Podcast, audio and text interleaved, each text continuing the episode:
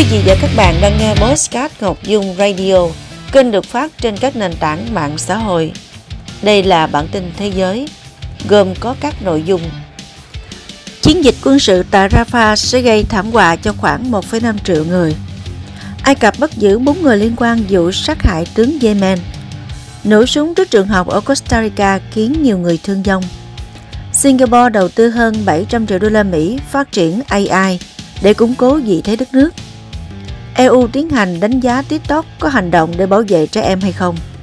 Trung Quốc cảnh báo giá rét tại nhiều địa phương, nhiệt độ giảm tới 20 độ C. Sau đây là phần tin chi tiết. Thưa quý vị, ngày 19 tháng 2, Liên minh châu Âu EU kêu gọi Israel không nên triển khai chiến dịch quân sự tại Rafah. Ngoại trưởng các nước EU cho rằng động thái này sẽ gây ra thảm họa cho khoảng 1,5 triệu người tị nạn đang nương náu ở thành phố rìa phía nam giải Gaza này. Israel đang chuẩn bị một cuộc tấn công trên bộ nhằm vào Rafah nếu phong trào Hồi giáo Hamas không trả tự do cho những con tin còn bị giam giữ ở Gaza trước khi bắt đầu tháng lễ Ramadan, dự kiến bắt đầu từ ngày 10 tháng 3.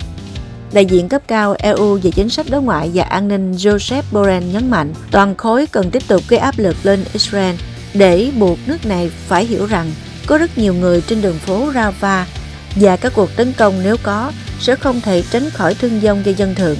Điều này chắc chắn đi ngược lại luật nhân đạo. Về phần mình, Ngoại trưởng Đức Annalena Baerbock kêu gọi Israel tôn trọng luật nhân đạo quốc tế, đồng thời thiết lập lệnh ngừng bắn nhân đạo cho phép người tị nạn trở về nhà tại phía bắc Gaza. Đại diện chính phủ Đức cũng vô cùng quan ngại về kế hoạch tấn công của Israel ở Rafah bởi rất khó để đánh giá chính xác tình hình nhân đạo liên quan và đó sẽ là thảm họa. Cơ quan y tế tại giải Gaza cho biết, kể từ khi xung đột Hamas-Israel nổ ra vào ngày 7 tháng 10 2023 cho đến ngày 18 tháng 2, đã có 29.092 người Palestine thiệt mạng và 69.028 người bị thương. Bộ Nội vụ Ai Cập ngày 19 tháng 2 thông báo đã bắt giữ 4 người, trong đó có hai phụ nữ với cáo buộc sát hại tướng Hassan bin Jalal al-Obeidi của Yemen tại nhà riêng ở quận Faisan, tỉnh Giza. Theo thông báo, các bị cáo đã thừa nhận hành vi phạm tội và cho biết có ý định trộm tiền và đồ dùng cá nhân của vị tướng Yemen. Ngoài ra, nghi phạm thứ năm là phụ nữ cũng đã bị bắt vì giấu một số món đồ đánh cắp được. Cơ quan công tố đã tiếp quản cuộc điều tra.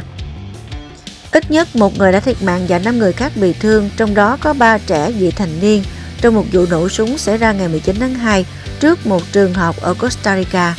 Cơ quan điều tra tư pháp OIG của Costa Rica cho biết sự việc xảy ra tại thị trấn El Cairo de Sicares thuộc tỉnh Limon ở khu vực Caribe của nước này. Hai đối tượng là nam giới đi xe máy đã nổ súng vào một thanh niên 25 tuổi, khiến nạn nhân tử vong tại chỗ. Các trường hợp bị thương là những người đứng gần hiện trường. Costa Rica đang chứng kiến làn sóng bất ổn an ninh và chính quyền nước này cho rằng cuộc chiến giữa các tổ chức tội phạm ma túy là nguyên nhân gây ra các vụ việc trên.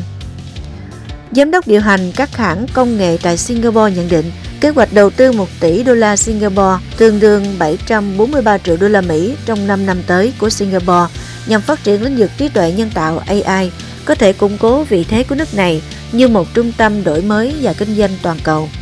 Ông Nitin Chandra, giám đốc điều hành chi nhánh Kearney, một hãng tư vấn quản lý toàn cầu tại Đông Nam Á đánh giá sáng kiến trên của chính phủ Singapore sẽ giúp đảm bảo rằng các doanh nghiệp có thể tận dụng tối đa các cơ hội mà những tiến bộ công nghệ mang lại. Ông cũng chỉ ra thực trạng rằng gần 75% lãnh đạo doanh nghiệp toàn cầu chưa hiểu rõ về việc chuyển đổi AI do những hạn chế về thời gian, nhân lực và ngân sách.